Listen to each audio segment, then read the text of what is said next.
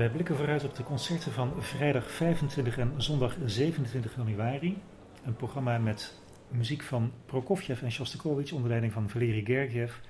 Sergei Kachatjian is de solist in het eerste vioolconcert van Dmitri Shostakovich. Na de pauze luisteren wij naar de zesde symfonie van Prokofjev.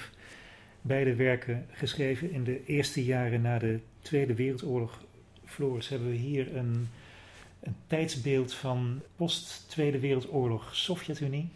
Ja, uh, dat lijkt me wel, Bart. Uh, ten eerste is het gewoon zo dat ze na de Tweede Wereldoorlog geschreven zijn in de Sovjet-Unie. Dus ja, concreet is het gewoon uh, precies dat. maar ook natuurlijk is het weer muziek vol van intensiteit en, en duistere, duistere emoties. En kun je er weer van alles in horen en in lezen. En dat deden ze in die tijd ook en dat vonden ze toen maar niks. Dus nee, het is wel heel geladen muziek. Ja, want je zou kunnen denken, en dat zullen mensen in die tijd ook gedacht hebben, uh, de oorlog is voorbij, het Rode Leger heeft een verpletterende overwinning geboekt ja. op de nazi's, uh, de vlaggen uit, ehm, feestmuziek. Ja, feestmuziek, maar dat, dat viel een beetje tegen, want eh, ja, die, die muziek van Shostakovich die is toch ook wel heel erg um, nachtelijk, zou ik maar zeggen. En die, die zesde symfonie van Prokofjev, ja... S klein, wat is het nou voor toonsoort? S klein, dat zijn zes mol in de kantlijn. En uh, dan eindigt het ook nog een beetje uh, semi, semi-optimistisch misschien. Ja, het is, het is allemaal niet heel overtuigend. En dat vond uh, ook. Dat was dan zo'n hoge, een hoge ambtenaar, een hoge politicus in, in de Sovjet-Unie. En die, die touwtjes die werden weer flink aangetrokken. Hè. In de Tweede Wereldoorlog hadden artiesten nog een beetje vrijheid. Was men toch ook wel vooral heel erg druk met het voeren van oorlog. Maar toen die oorlog was gewonnen, nou ja, toen, toen liet Stalin en, en, en zijn, uh, en zijn eh, rechterhanden lieten weer van zich horen. En um, ja, werd alles weer strak getrokken en gecensureerd. En uh, was het weer een en al een sfeer van terreur en onderdrukking. Nou ja, en dan, en dan is zo'n zesde symfonie nou net het verkeerde stuk op het verkeerde moment.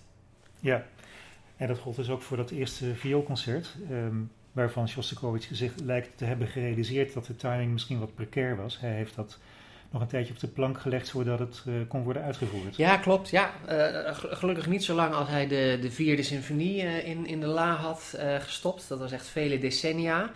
Hier viel het nog enigszins mee. Ik geloof dat uiteindelijk het is uitgevoerd... Ja, natuurlijk door hè, de, de, de befaamde David Oistrach um, in uh, 1955. Als Stalin dan net veilig uh, twee jaar onder de grond ligt, uh, ja, tegen die tijd kan het dan wel weer. Maar inderdaad, um, ja, het, het, was al in 48 was het stuk al af. En ja, dan, dan is zeven jaar wachten op een eerste uitvoering is natuurlijk wel heel erg lang. Als je kijkt naar de titels van de delen, het stuk eindigt met een burleske, dan verwacht je toch dat hier een lichtvoetige Shostakovich uh, te horen is. Maar ja, is het niet. Nou ja, laat maar een deeltje horen, dan uh, kunnen we het uh, eens even bekijken.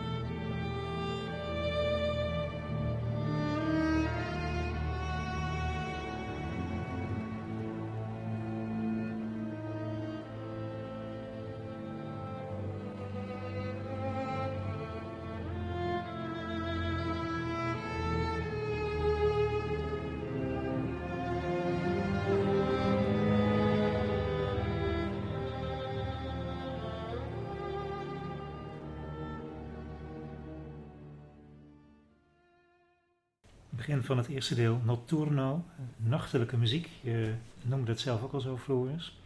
Ja, ongelooflijk spannend natuurlijk. Hè? Heel zoekend en ah, met een paar hele magische passages verderop ook in het deel als een soort uh, zachte regen lijkt te vallen. Het is het gebruikelijke Shostakovich procedé dat je begint met zacht, mineur, duister en dan eindigt met een soort van majeur einde waar je een soort nou ja, overwinning in zou kunnen horen. Hè? Dus wat, wat dat betreft is ook weer niet zo heel veel mis met dit stuk.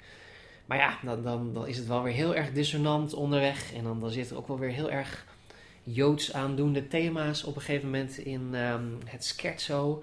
En dat in een tijd dat antisemitisme een, een, een, staatspolitiek uh, was. Ja, genoeg redenen voor Shostakovich om dan toch maar te denken... misschien is het even nu niet het geschikte moment. Ehm, en ja, dit, het is wel echt natuurlijk prachtige muziek. En uh, daarom luisteren we nog steeds naar. Als het officiële staatspropaganda was geweest... dan uh, was het stuk natuurlijk nooit meer uitgevoerd. Um, de opname die we hier beluisterden is uh, ook met Valery Gergiev. We maakten die in 2002, het Gergiev Festival. Toen was Vadim Repin de solist. Ja, ik weet dat nog. Ik zat in de zaal. Het was uh, misschien wel mijn eerste Gergiev Festival ervaring. Misschien dat ik eerder ook al een keer geweest ben, maar deze staat me echt nog bij. Dat was een, een, een waanzinnig concert. Echt waanzinnig. En uh, gescandeerd applaus na afloop en de spanning om te snijden en de ontlading, ja, onvergetelijk. En toen is uh, Repin als uh, solist, nu uh, Sergei Kachaturian, die ook niet voor een kleintje vervaard is. Nee, dat is wel een tamelijk intense violist. Hè, ter illustratie, hij woont in Duitsland en heeft een snelle auto en houdt ervan om dan wel echt met minstens 200 km per uur over de autobaan te chasen. Dus het is, een, het is een man met een intense levenshouding. En dat mm -hmm. hoor je op het podium ook. Ja, en dan dus Valeri als constante, die... Um, nou ja, door de wol geverfd is in Shostakovich. En je zou bijna kunnen zeggen, uh, Rotterdam naar deze componist heeft, heeft leren luisteren. Dat zou je misschien wel kunnen zeggen. Ja, er zijn vast ook uh, dirigenten voor Gergiev geweest. Maar Shostakovich was natuurlijk 30 jaar geleden ook toch minder populair dan vandaag de dag. En ja, daar zal, daar zal Gergiev ook absoluut een rol in hebben gespeeld. En Gergiev heeft in ieder geval van Rotterdams echt een heel Russisch orkest gemaakt. Hè? Zoals ook wel de bekende uh, waarneming is. Dus um, ja, is alle reden om te vermoeden dat ook uh, deze concerten wel weer uh, bloedstollend spannend worden. We beginnen dus, dat, we luisteren net met een, nachtmuziek. We eindigen met een, een, een burlesque grappenmakerij. Hoe, um, hoe, hoe, verloopt dat traject in dit, dit concert? En wat, wat, is voor, wat jou betreft een, een sleutelmoment? Ja, het, is een. Um, enerzijds een heel klassiek traject, maar toch ook wel weer grillig. Want ja, je hebt dan een soort langzaam deel en dan volgt de scherzo. Wat dan hè, gepast up tempo is. En dan met een gepast contrast krijg je dan een passacaglia en dan de, de finale. En uh, Shostakovich grijpt daarmee ook terug op be bekende oude vormen.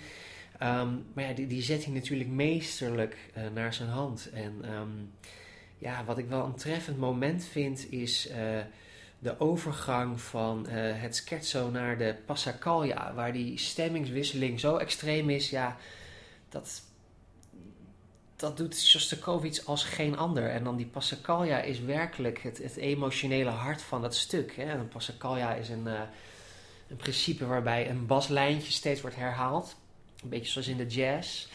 En uh, nou ja, daarboven wordt de stemming van de viool dan steeds opgewonder. En uh, ja, op een gegeven moment is daar ook de, de spanning om te snijden. En dan, dan is het dus zo waanzinnig om te horen hoe, hoe Shostakovich zo'n procedé zo fantastisch uh, um, effectief weet te gebruiken. De overgang van scherzo naar Passacaglia laten we een stukje horen.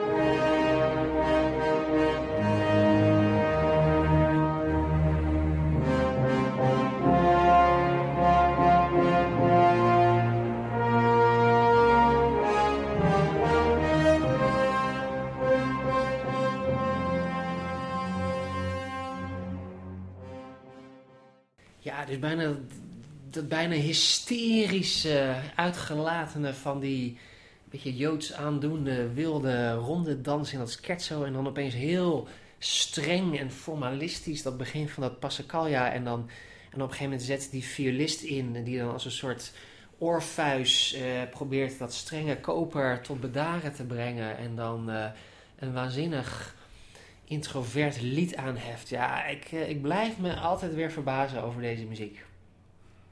Bijzonder is dat dit een concert in vier delen is. Een indeling die je eerder van een symfonie zou verwachten. En dat de symfonie na de pauze in drie delen is, wat meer bij een, concert lijkt te passen. Dat is leuk. Dat is leuk gezien, ja. Um, ja, ach, waarom ook niet. En uh, dan heeft uh, dat, dat derde deel van dat filmconcert ook nog een uitgebreide cadens. Um, ja, wat bijna weer een deel op zich wordt. Zo'n grote solo voor de violist is dat. Um, ja, het, is, het is eigenlijk wat dat betreft nog meer op, op het barokke schema geënt dan uh, op het meer klassiek romantische schema van het soloconcert. Um, en dat barokke hoor je dus ook terug in bijvoorbeeld zo'n Passacaglia. En dan, ja, die burlesque, die heeft dan natuurlijk ook wel weer heel veel van die um, begin 20e eeuwse invloeden in zich opgezogen. Als het gaat om een meer, uh, ja, uh, ja, meer uh, moderne vorm van um, een, een, een dansje uitvoeren. Happy end? Of? Tuurlijk, zeker in onze uitvoering. Dat ga je met een smile naar buiten. De pauze in bij te komen van uh, de achtbaanrit van dit vioolconcert. Uh, om terug te keren in, ja, je zei S klein, en dat is een, een, een gekke toonsoort. Ja, uh, ik, ja, ik weet niet waarom het dan weer in S klein moet. Weet je, dan ben je een strijker en dan heb je heel veel losse snaren op je instrument, maar dan S klein is dan zes mollen, waarbij dus heel veel tonen net een half toon omlaag gaan en dan kun je dus ook niet meer heel lekker die losse snaren gebruiken. Dus je zit constant uh, met vingerzettingen te klooien. En nou, het, is gewoon een beetje ongemakkelijk. En, en dat is die muziek ook. Die is ook gewoon een beetje um, ongemakkelijk en een beetje um, humeurig. En, um, en ook wel heel erg, ja, toch ook wel heel erg oprecht. Hè? Je hebt de, de beroemde vijfde symfonie van Prokofjev. Uh, misschien was een populairste symfonie geschreven in de oorlog. En dat had veel meer ja, dat optimistische in zich. Hè, een, stuk over de, nou ja, de, overwinning van uh, het humanisme, of ik weet niet meer precies wat de bijnaam is. Maar dan is die zesde symfonie dan toch veel pessimistischer van, van aard. En,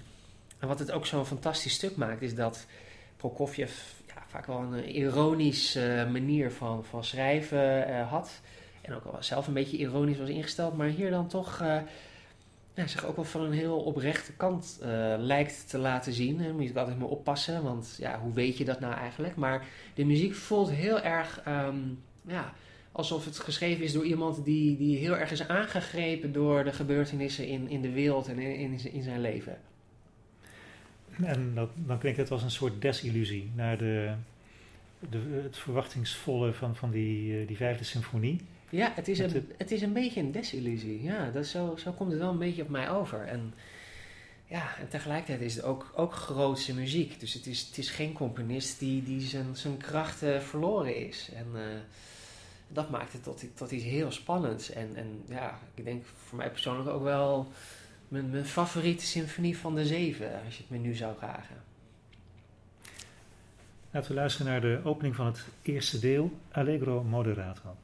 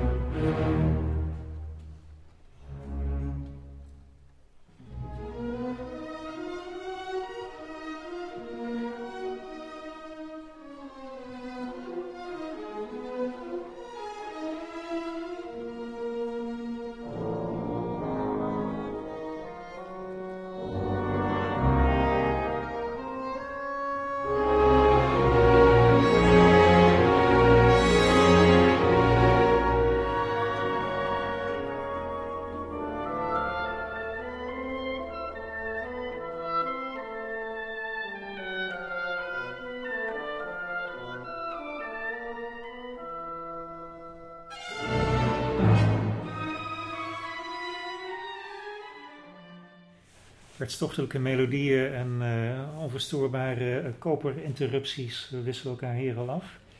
Ja, het begint al met een soort, soort ja, wat is het nou? Dat te, te, te, is het een soort, soort oude man die niet probeert een beetje te grimlachen of... Wat is het? Hoe, zo begin je een symfonie toch niet? Te, te, te, te. Ja, dat, nou ja, dat vind ik al meteen een waanzinnige opening. Ja, dat is inderdaad wel hebben. Ja, dat is wel hebben, ja.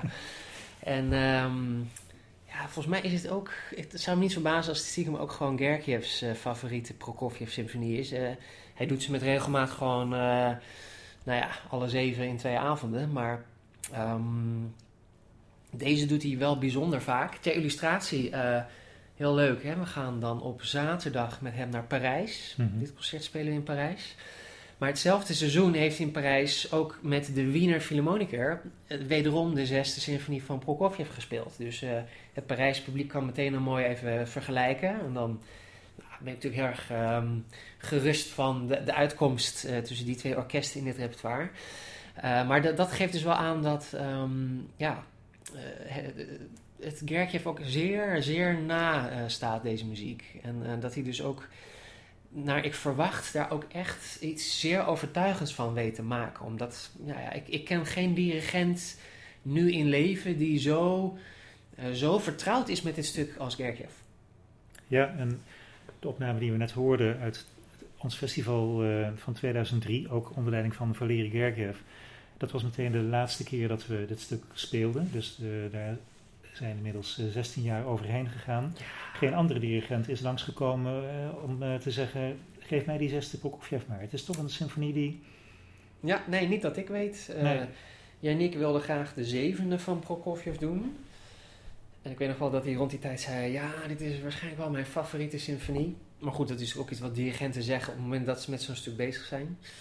ook die zeven is eigenlijk zwaar verwaarloosd. Dat geldt eigenlijk ook voor de derde en de vierde en de tweede. Dus wat dat betreft is er sowieso alweer eens uh, reden voor een uh, symfonische cyclus. Maar nee, ik ben heel blij dat we nu eindelijk weer die zesde op de lessenaars hebben staan. En die ook zowel in Parijs als twee keer in Rotterdam kunnen spelen. Maar goed, afgezien van het ongemakkelijke van die toonsoort, wat, wat is het dan dat deze symfonie zo groot en toch zo onbekend maakt, denk jij? Het is ook een probleem van, ja, er zit niet echt een lekkere melodie in. Er zijn er wel een paar, maar die, die vijfde symfonie van hem die is veel, veel beter geproportioneerd. Um, een beetje zoals de vijfde symfonie van Shostakovich, veel meer ja, wat, wat klassieker en wat herkenbaarder en keurig met sonatenvormen en weet ik van wat, uh, contrasterende melodieën. En hier, ja, hier is die grillige kant van Prokofjev, zoals, zoals die zich in, in, die jonge jaren ook veel had, die, die komt opeens weer heel erg naar boven. En het wordt allemaal weer veel, um, ja, veel onvoorspelbaarder, maar daardoor ook wel voor je gevoel wat, wat persoonlijker nog dan die monumentaliteit van uh, de vijfde. Ja, die vijfde die dus uh, misschien wat makkelijker zich prijsgeeft bij eerste beluistering. En de luisteraars hebben bij ons niet veel kans gekregen om dit werk in de concertzaal te, te horen. Dus wat zou jouw, um, jouw handreiking zijn als je um, deze toch, wat is het, zo'n 40 minuten ruim um, mee gaat maken? Hoe, hoe blijf je het spoor volgen? Ja, jeetje Bart, dat vind ik wel een moeilijke vraag zeg. ja, het is jouw favoriete symfonie, zei je, dus ja. ik verwacht dat van je. Oh mijn hemel, ja ik, ik zou toch gewoon maar vertrouwen hebben in de uitvoerende op het podium uh, meer dan in mij hoor. Maar okay. uh, uh, laten, we, laten we om, om de, de stemming niet geheel in, in mineur te doen verzanden, in ieder geval nog een stukje van het vivace beluisteren. Want kijk, het is, het is niet zo dat het alleen maar ellende en onnavolgbare grilligheid is. Het is ook gewoon vaak heel leuke muziek. Zoals bijvoorbeeld in die finale ook heus wel wordt laten zien door Prokofjev. Goed, vivace.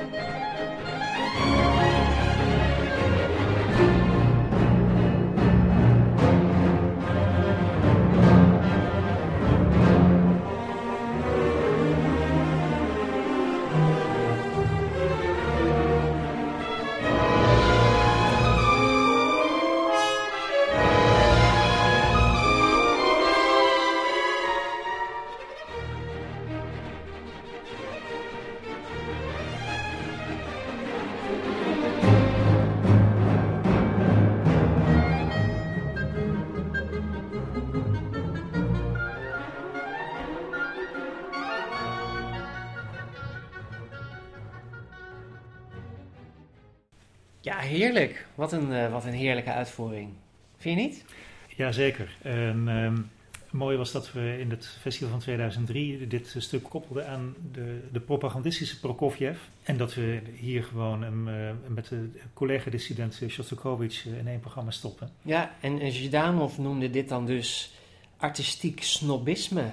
Tja, uh, een, een, een, een, een angst om, om gewoon te zijn. Hè? Zo, zo werd het dan weggezet. Ja, als we die uh, opening van het laatste deel horen, vind ik daar weinig snobistisch in te herkennen eigenlijk. Ik denk dat Prokofjev zich hier dan nog probeert te herpakken. Maar ja, dan heb je ook net een uh, loodzwaar Largo achter de rug. Dus misschien was het dan uh, too little, too late tegen de tijd dat we bij deze... Ja. Um, had je daar nog gewoon al aankomen. de concertzaal verlaten die, die, en zijn had ze, essentie al klaar. Had ze pen al getrokken, ja, daar ja. ben ik ook bang voor. Maar goed, um, ja, uitvoeringen als dit, het heeft het ook nodig, hè.